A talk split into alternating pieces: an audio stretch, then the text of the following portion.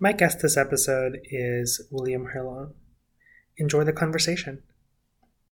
So, um, one thing that I like to start with, William, is if you think about the different industries that, that we represent, you're one of very few lawyers um, in the class. And so um, I'm curious to, to hear from you on how you see, um, from your vantage point, things that are going on in the field of law that are relevant and interesting for the that the rest of us should know about that probably we don't?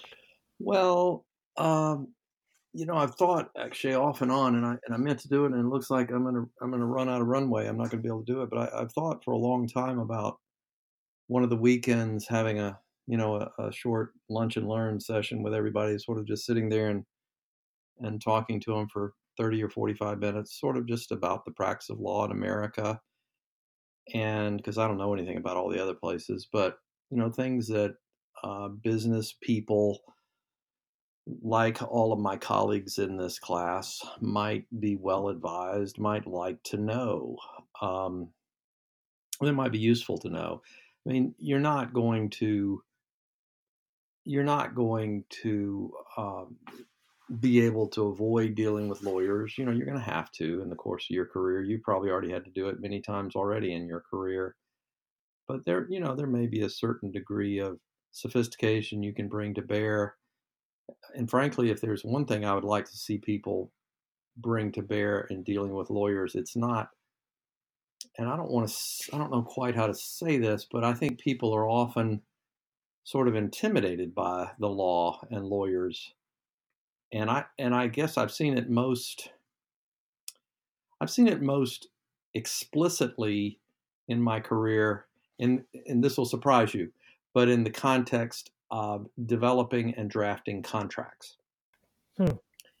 People often think business people often think they'll you know they'll give the deal points or something like that to the lawyer and something will come back and they won't read it really closely or they'll they won't really understand what the lawyer has written and then you'll have a contract and um, the fact is the contract really doesn't bear close connection to the reality of what the deal is supposed to be. And so, one of the things I've always really insisted on in my clients, and I would like to suggest that all of my colleagues in this class do the same thing with their lawyers. The client needs to absolutely understand the contract. And the lawyer, if he's a good lawyer, will insist that the client read it really, really closely and make sure that every darn word is meaningful and that the, the deal points, such as they are, are exactly replicated in the contract. There is no contract in the world that somebody like yourself, or frankly, anybody in our class, shouldn't be able to read and understand. And if the lawyer delivers a contract that doesn't meet that test, then it's not a good contract. It's that simple. So I think that I've gone off on a tangent in response to your question, but that's the one thing that I've sort of thought about as far as the practice of law, a number of things. But that's one one point that I, I really would like to make with the class. Hmm. Um, as you've seen practice evolve over time, what has been what's been different and what's been consistent? Well, one thing that's, that really has changed is there there are great many. Few, I said that backwards there are not nearly as many uh, trials today as there were when I started. Uh, just to give you an example, and I don't know current numbers, but here in Greenville, South Carolina, where I am, it's a you know it's a pretty good sized area. It's nothing like Atlanta or you know New York, Chicago, Los Angeles. So it's a, you know it's a small second or third tier city. The area is maybe about five or six hundred thousand. It's close to a million, depending on how far out you draw the lines. But the court system, uh, when I was a young lawyer here, there would be hundreds and hundreds and hundreds of trials every year. And then as recently as um, I think I when I heard these numbers, they were it was like maybe 2006 or seven. There literally had only been 50 trials that year, and so the number of trials has declined tremendously. And the the reason for it is that there's a great deal of uh, mediation and arbitration, or what we call alternative dispute resolution procedures, which are generally good. I, I, I don't have an objection to them. Uh, and I participated in a lot of them. In fact, I'm a mediator myself. I haven't mediated anything lately, but I've gone through that training and I've done some cases over the years. I've done a great many more as an attorney for one of the part one of the parties. But the the the sad thing about it, and I wouldn't really say it's sad, but from the perspective of somebody who who very much um, who is very comfortable trying a case in front of a jury, there just aren't that many of them anymore. And so when I look around I'm you know I'm 61 years old and I've probably tried about 100 cases in my career and that's a really big number. And I don't know how anybody today starting out as a lawyer would get numbers even remotely like that. Um, perhaps if you're in the uh, district attorney's office trying criminal cases, but even those, so many of those plead guilty, so there really aren't that many trials in a prosecutor's office anymore. So that's one thing that's changed really dramatically within the context of a law firm, I think there's been a lot of change in that the practice of law has become much more businesslike. And by that, and I don't really mean that in a good way. Um, law, historically, well, when I say historically, I mean, you know, mean 30, 40, 60 years, uh, was very much thought of as a profession. And lawyers, you know, kind of tried to think that they rose above uh, business in a in a straight, at least it's applied to their own practices. But nowadays, you have a great many law firms where the lawyers are they're not only on the clock with the client, they're on the clock with their own law firm. So their own law firm is cracking the whip at them. You know, you need to bill more hours. You need to do more work. You need to get more clients, and and so the measures of productivity within the law firm have become, for a great many firms, have become very, very aggressive, and uh, hard to live with. So it's made the practice of law, well, it's made it more remunerative. People that can deal with it and do it well uh, can make a great deal more money than in the old days. But it's also made the practice of law a great deal more uh, mercenary, I guess, for lack of a better word. And I'm sure there are plenty of other changes that I that I can't think of, but you know, the law profession has evolved just like everything else in society. Hmm. And and so I guess going back to uh, e- either the trend of fewer cases being tried or um, the more mercenary nature of legal practice, in both instances, how is that relevant to the way society shapes or evolves? Well, I think you can you can you can certainly well the, the two things are kind of related to each other in a way. The the latter let me talk about the latter thing first the the more mercenary practice of law. It's in a way i think i think society to some extent is sort of getting more efficient all around. You know people don't want any dead time. They don't want to every moment has to be busy with this or that.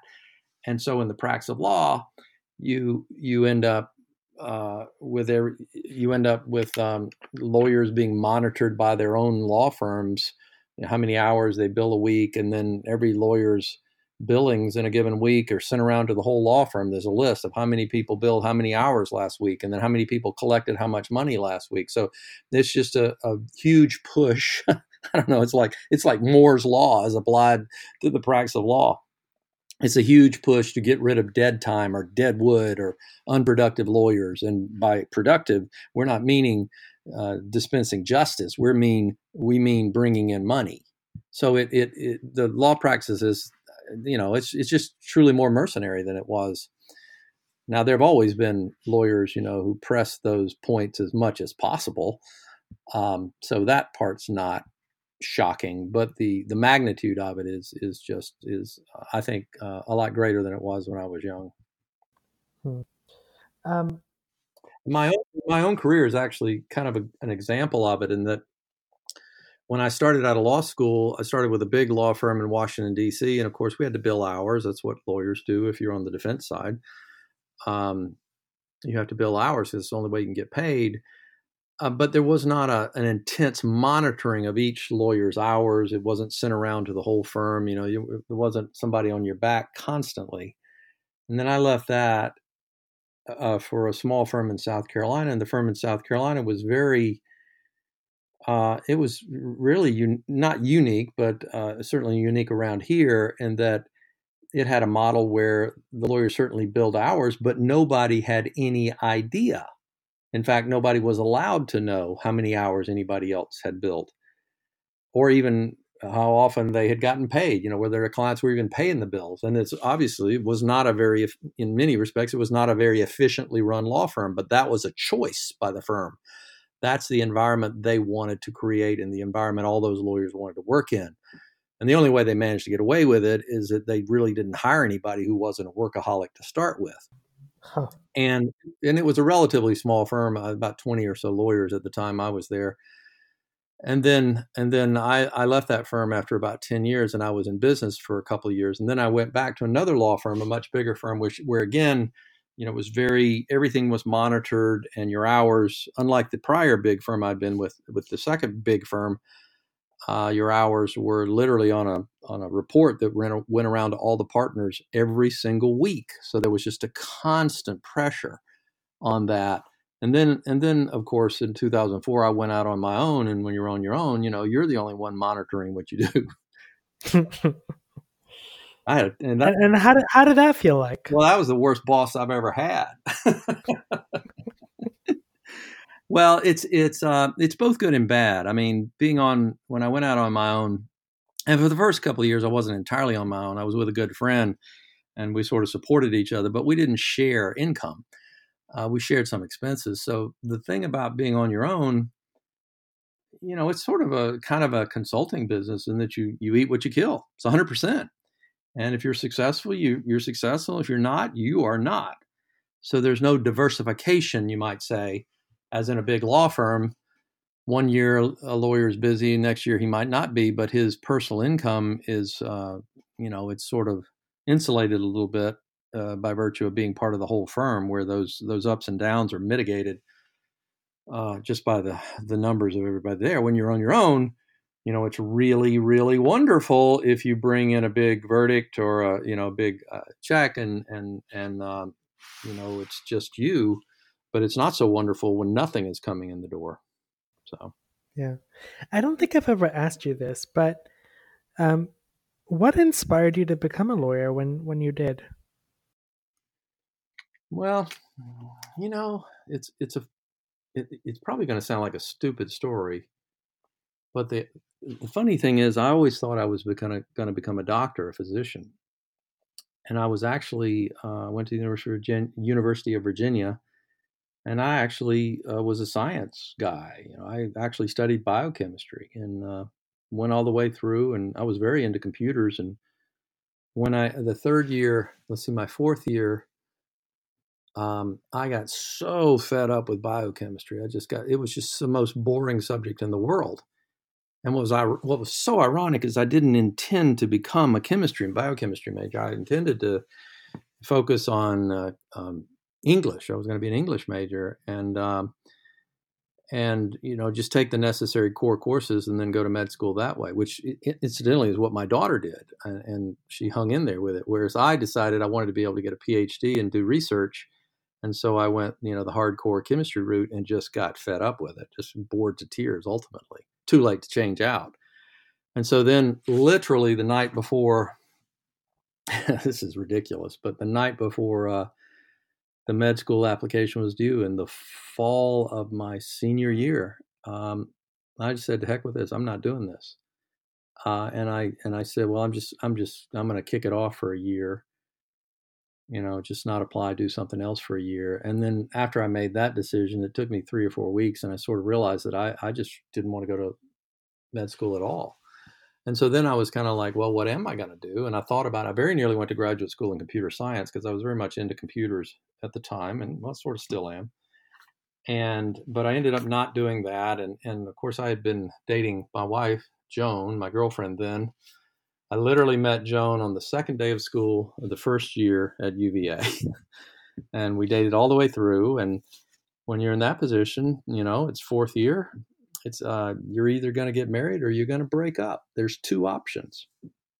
And that's a, you know, that's a tough process because I uh, I was also thinking very hard about going into the Peace Corps and doing all these things, and I really tried hard to screw everything up with Joan. I mean, I really tried hard, uh, but I I just barely didn't succeed, and so we. Uh, I, I finally figured out what was important, and and I, I say that in jest, but I'm actually hundred percent serious about that. I was rather dense for a long time, but I finally figured it out, and then uh, sort of a preliminary part of that was uh, deciding not to do the Peace Corps and and so forth. And then Joan had gone to Atlanta, where she was one of the first uh, writers for CNN. That was right when CNN got started. And I went to Atlanta and just found a, a, a job, just whatever I could find. Um, and we had about three or four months. She had to move back to Chicago in I think uh, December or so. So we had three or four months where we were there together, and we got engaged, and you know that was pretty wonderful at that time. And um, and I decided during that time period to go to law school, and I was going to go. To, I was either going to Northwestern, or I wasn't going at all because she was going back to Chicago, or I could have gone to the University of Chicago. She was going back to Chicago to work at Leo Burnett in advertising. So I was going to Chicago one way or another, and fortunately, Northwestern decided to let me in, and that's how I ended up at law school. And law school was good. I, you know, I worked myself. I worked so hard in law school, but it really clicked with my way of thinking uh, I had always been accused of being sort of hyper analytical in my way I think, and, and whatever it is, I don't know, but it, it worked for law school. Um, cause, and I really, I really enjoyed the heck out of it. Although I worked, you know, like worked like crazy, but I enjoyed the heck out of it. particularly the first year. After that, it's kind of boring, That's, but the first year was just a. That sounds really fun. Um, as as you look back, either from a career perspective or life perspective, what do you think of as your favorite mistake? The the best mistake you made that uh, set you up for success um, for the rest of your career, or you know, in retrospect, it looks like that was that was a really good mistake to have made.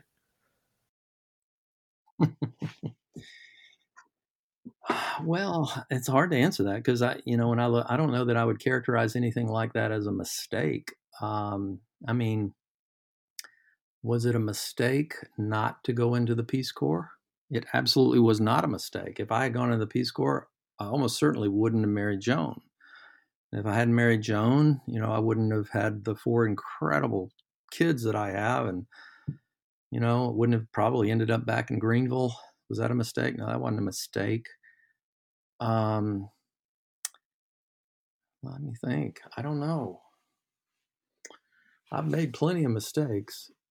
Uh, but you know, I guess with the perspective of where I am now, they don't really look like mistakes now. They look like, you know, thank goodness it worked out that way.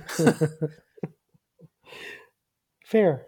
Uh, I guess another question that I was thinking about is, as you've as you've gone through different periods in life, what have you thought of as guiding principles that keep you grounded? Well, the guiding principle for me, I, I don't want to sound trite about it, um, but it's it's uh, it's always really in, in every context I can think of. It's always been sort of a hardcore commitment to being honest and to being really serious about integrity. And that's why I, I, think you and I talked about my race for the political race I did two years ago where I ran for the attorney general. That's that was really the core of that. I was just so fed up with the situation and decided I would throw myself in there. But that's not the only example in my life. I mean, I had a situation when I was, gosh, I can't even remember. It's sort of a formative, and I was so young when I was uh, I was like 10 years old, eight or 10 years old, and I was playing with a bunch of kids in the neighborhood and we were riding bicycles around. I had to be older than that. I had to be about 12 because I remember my mother didn't let me ride the bike on the street until I was 12. And so we rode bikes uptown, and I, I grew up in this tiny little town, about 2,000 people. So it was me and uh, probably four or five neighborhood boys, uh, some of whom were a little bit older.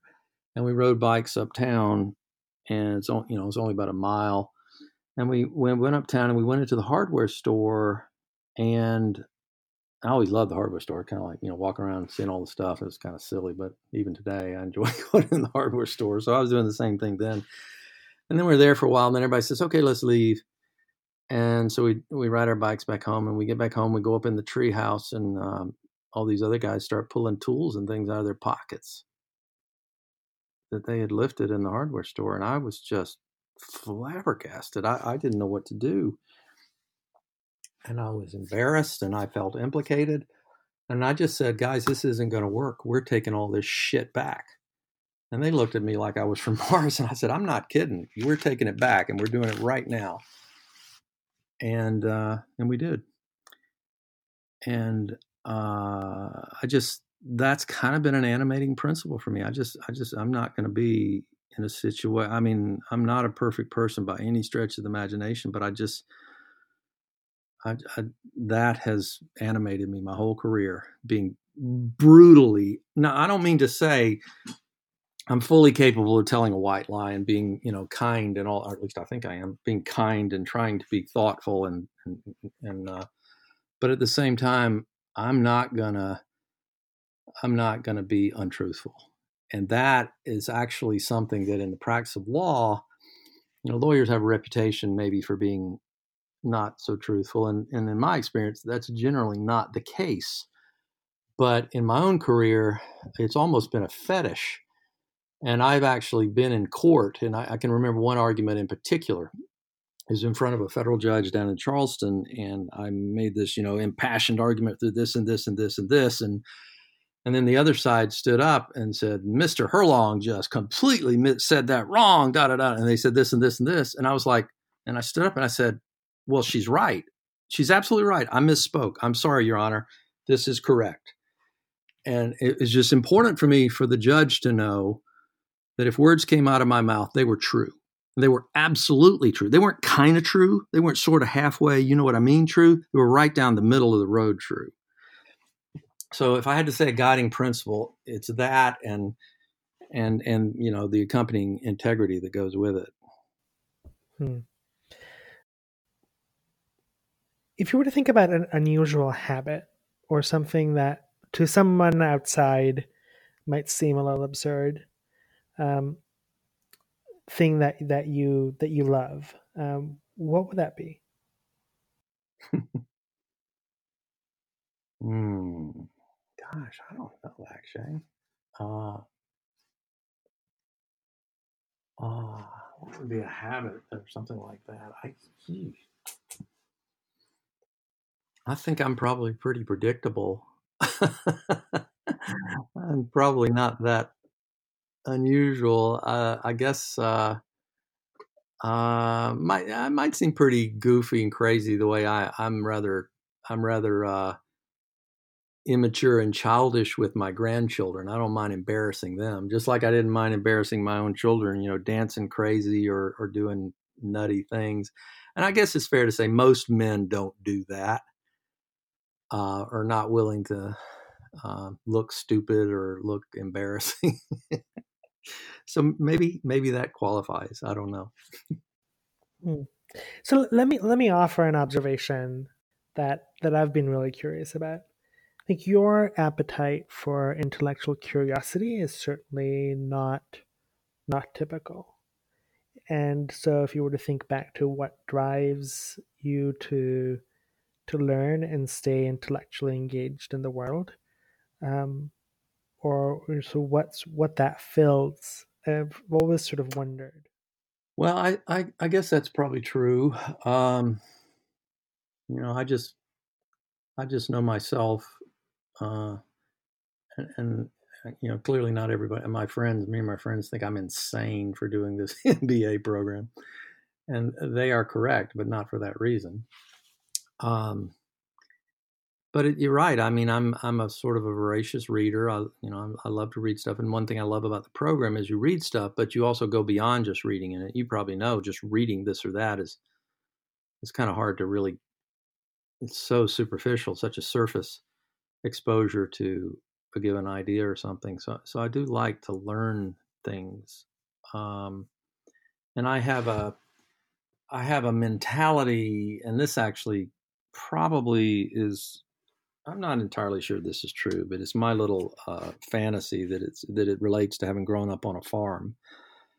Uh, and my father was a farmer, and he was a really bright guy, and he, um, but he, you know, he went to college, which was unusual for farmers, and um, he studied agronomy and animal husbandry and things like that, and um, and he sort of had the attitude, and a lot of farmers, I think, had this approach that they feel like they can do anything. They they sort of have to be so self sufficient.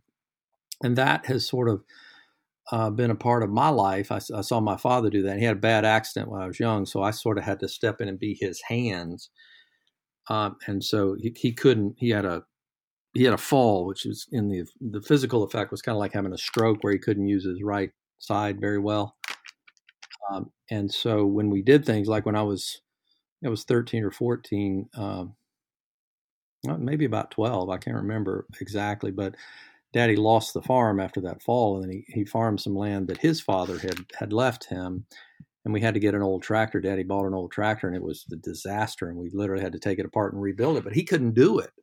So he has to use me as his hands to do it.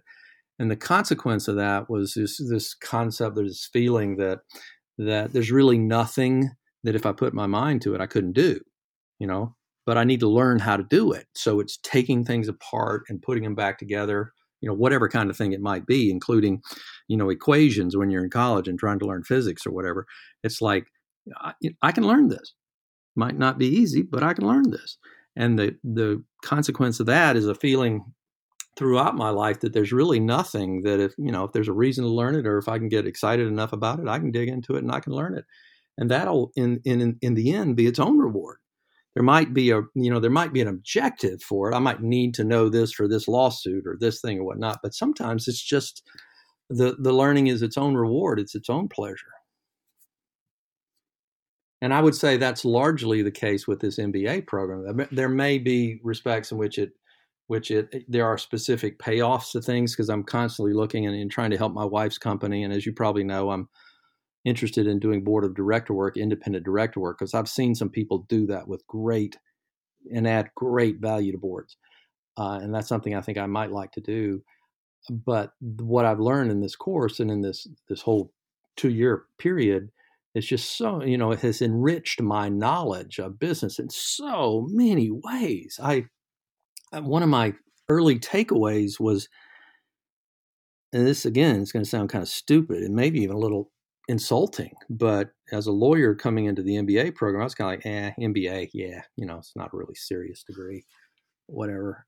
Um, and I learned pretty rapidly that that was a very uh, stupid idea. And there's an awful lot of depth and scholarship and knowledge and insight and wisdom in a lot of the things that we've been learning. So I've, I've really enjoyed it. You know, I might be might be the older guy in the class, but I've enjoyed the heck out of it. And that's just the academic part of it. You know, not even not even looking at the uh, all the all the friends I've made in the class, and including yourself and so many others, and you know all the all the fun we've had down in Coral Gables and wherever we've been. So it's been a wonderful experience. Yeah. You mentioned putting you know putting your mind to anything and being able to to to learn it in times when you feel overwhelmed or unfocused, what do you do? Uh, well, the best way for me to get focused is to dig into something specific. And I've I've gone through a couple of periods in my life. One very specific period, it was shortly after I left and started my own law firm. It was very hard um, and it was sort of hard for a while to put one foot in front of the other. And um, it's, I had a lot of, I mean, I really leaned on my wife in that period. And I was very fortunate that she was very steadfast and strong. And a lot of friends helped me get through that.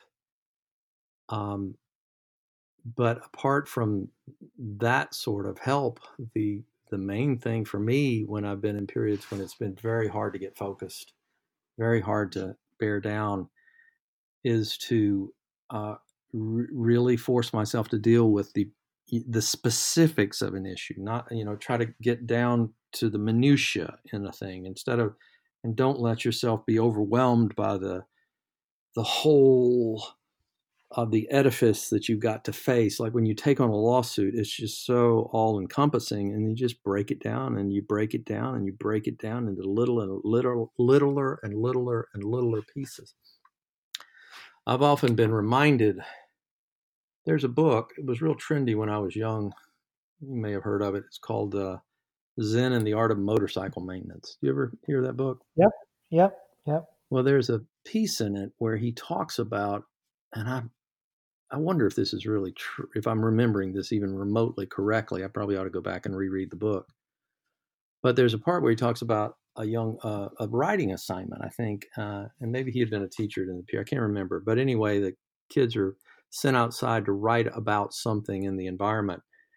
And there's this young woman, and she just she's got total writer's block, and she can't write about anything. So he's she's like looking at the front of the building, and it's just overwhelming. She can't write about it. She she just can't come up with anything to say. And he says, "Well, just look at the left side of the building," and she can't come up with anything to say. And he says, "Okay, well, just look at the you know the the the farthest left room," and she can't come up with anything to say. And he says, okay, well, just look at the farthest left window. And she can't come up with anything to say. And he keeps, you know, he keeps narrowing it down. And finally says, look at that brick at the very top of the building on the farthest left and tell me about that brick. And it just opens the floodgates. Hmm. And by breaking it down into piece after piece after piece, she, you know, she finally figures out how to start writing and, and she can't stop then. So for me, I guess that's been my way of dealing with those times when I've been sort of just uh, almost paralyzed with lack of focus or whatnot, is to hyper focus on whatever I can find to hyper focus on. That's really interesting. As you've gone through different parts of life, what have you picked up and dropped in habits that you think of as having added a lot of value to your well-being? Well, I would like to think, um, and I don't know if this is exactly responsive to the way you phrased it, but uh, I, I, would like to think that I've gotten better at being nice. Interesting. Uh, and the the reason why I phrase it that way, I don't think I've ever been really I hope I haven't ever been just really mean, but I have really been so intense in at various times in my career that I think it might as well have been mean, uh, or or mean by accident, or or just you know completely so self-absorbed um, that uh, you know I'm oblivious to what a jerk I've been to other people. And I think I, I would like to think that in the last probably 10 years. I've gotten better about that uh, and more mindful of the impact I might have on other people. Uh, and particularly people that have worked with me or worked for me, because it's so easy to, well, it's easy for me to be an absolute jerk to people that work for me. Um, because I, I really can, and this probably won't surprise. It might surprise you. I don't know, but I really can uh, get just you know we were talking about hyper focused. I can get absolutely hyper focused in the context of a trial or something like that. I mean, the building could fall down around could fall down around me, and I might not even notice it. And so it's really easy to, I mean, frankly, just mistreat people. And I really don't like that. I really don't like it when I see other people do it. Uh, and I, I would like to think that I have acquired a habit of, of being more thoughtful, you know, just a better person. That's really interesting. I, I would not have guessed that. Um, huh. I've got a couple more questions for you. One is if you look at your nightstand, um, what books do you have on there that that you're reading, and what's gotten you interested in them? Well, uh, shoot, I don't know. Uh, let's see. What am I? I've always I tend to read about four, five, six books at a time. My wife says I'm a promiscuous reader. um, and and it's not my nightstand anymore; it's the Kindle.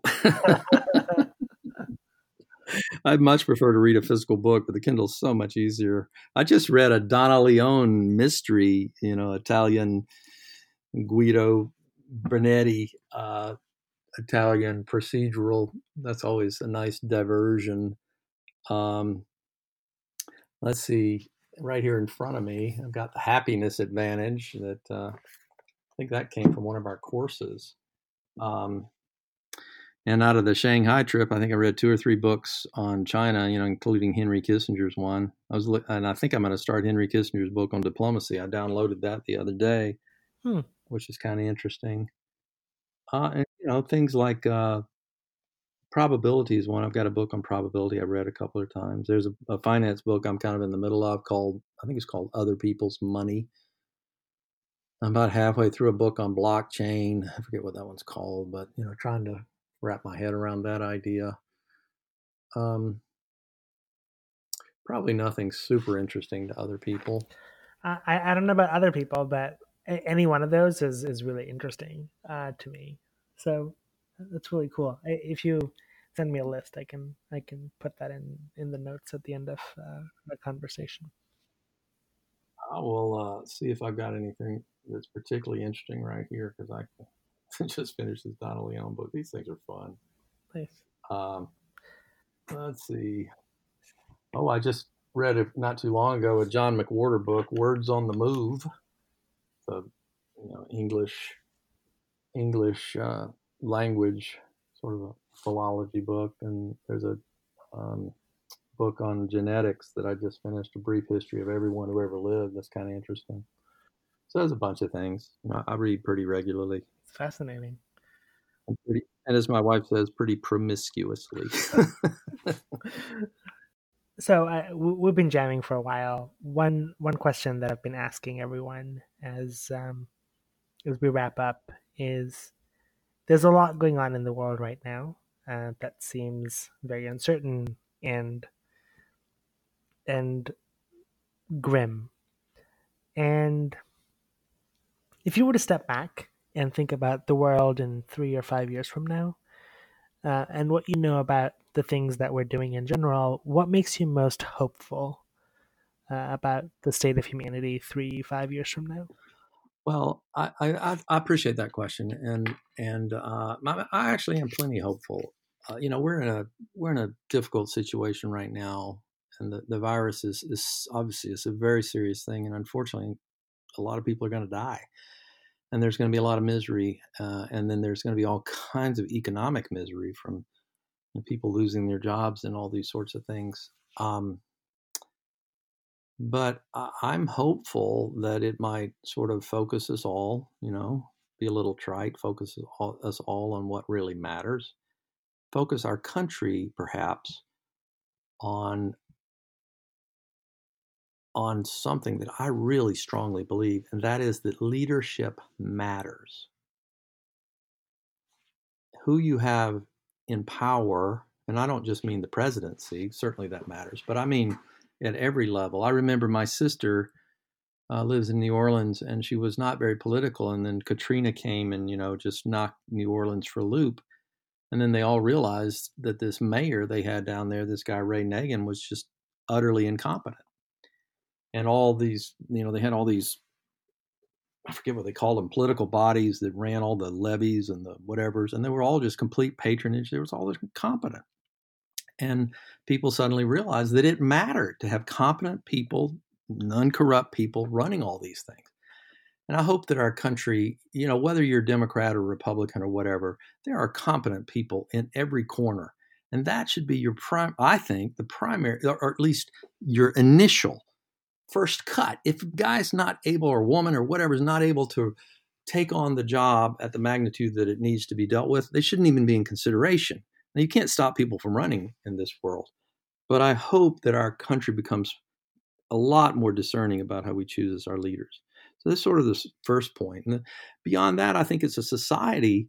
It makes us realize, or hopefully makes us realize, what's important and what isn't. And I, I was saying to Joan, my, I was saying to my wife the other day that in terms of crises, existential crises, the coronavirus is pretty serious, but it could be so much more serious.